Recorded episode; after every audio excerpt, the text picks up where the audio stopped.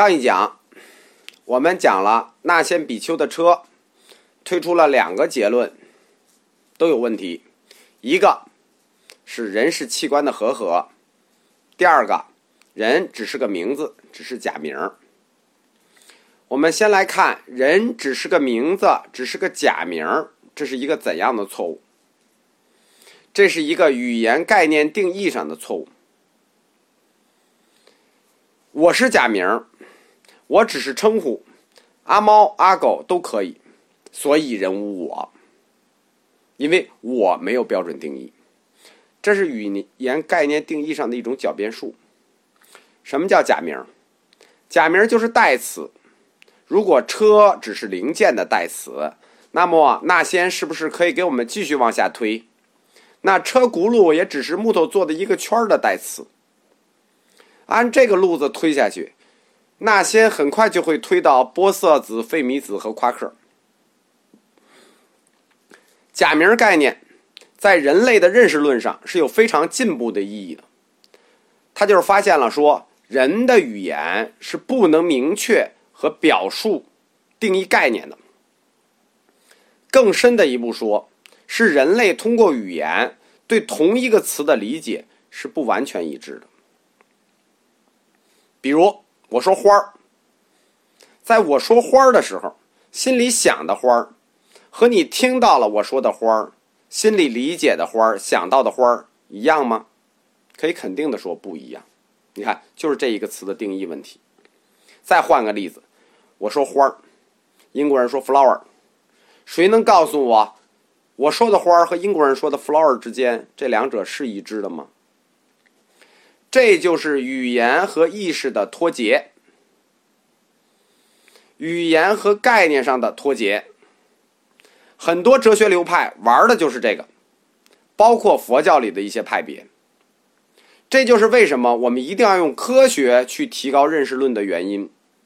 如果没有数学的抽象、物理学、化学的进步，我们就会掉进一个语言概念的大粪坑里头，就跟有的学派一样，自己不明白色与受之间的触是怎么物质变精神的，左脚踩进了物质和精神交界的陷阱，右脚又踩进了语言概念定义的陷阱。整天对着真实的世界说，都是名言假例，都是你的想，你的概念都是空，都是做梦，这跟神经病没有区别。这就叫在恶趣空的大粪坑里头挣扎。往好了说，这是思想体系中的一种认识论；往坏了说，这就是文化里的糟粕，精神里的垃圾。任何名词。都是假名，是代词。我们的任何语言都不能明确的表述概念。这个听着很有道理，是有道理。其实呢，狗屁不通。这是什么？这是另一个大粪坑的概念，叫绝对主义大粪坑。自由不绝对，就是绝对不自由。那么不能百分之百的表示概念。就不能百分之八十的描述清楚概念吗？就得一定是代词吗？就得一定是假名吗？那用上海话想想这件事情，叫做你的脑子瓦塌了，你自己去拎拎清吧。这是一套基于语言描述和认知概念脱节上的狡辩术，这不是什么新佛教的新发明。我们整理一下各个文明的历史，都有这么一个学派，佛教。来源于沙门思潮，但是在反对婆罗门的思潮中，它大量的概念学说，实际还是孕育在婆罗门教里的。佛教中关于假名概念系统，它实际是婆罗门教的一个分支，叫声韵学派。它受到声韵学派的影响。婆罗门教中的这个学派认为，人的发音是没有意义的，语言也没有意义。除了来表达祭祀的情绪，其内涵属于不可知范畴。佛教虽然不敢这么激进，就是彻底的否认所有语言的认知能力，但还是吸收了该学派对语言认识上的部分观点。但是，引入了假名系统的时候，佛教哲学家忽视了一点：他们如果否认名词存在的时候，其实整个语言的意义定义就崩塌了。没有名词就没有意义，动词也没有意义。我吃饭和我掐饭，给我说一下吃和掐的区别。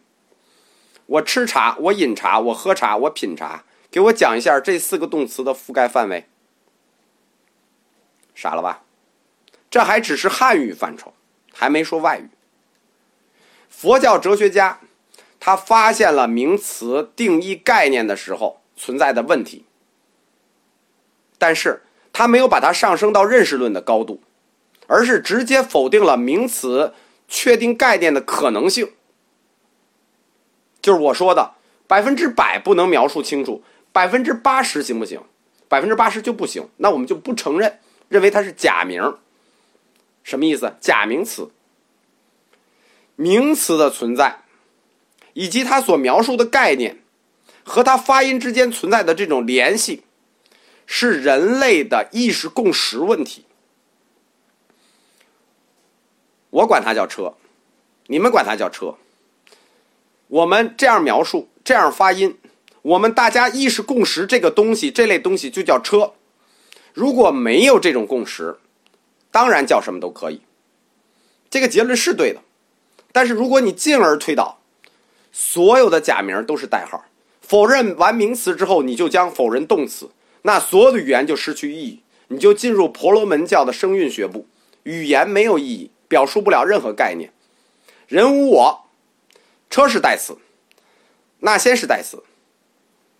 别忘了，无我的无，它也可以被否认，人也最后可以被否认。所以人无我，如果用。那先比丘这个车的结论就是什么？就不叫人无我，叫啊啊或者哦哦哦。所以人无我的结论，如果从语言概念的矛盾去推导，就会推导到佛教理论里最无聊的一个命题，就是所有的语言表达都是无意义的，因为各自有各自的认识，没有共识。这就是我们说的第三个版本人物我的论证错误，特别隐蔽，特别高级。这个高级错误就是语言概念定义错误。但是这个错误是他们故意犯的吗？不是，是无意犯的。下一讲。我们讲一讲佛教哲学家为什么会在无意间犯了这么高级的一个错误。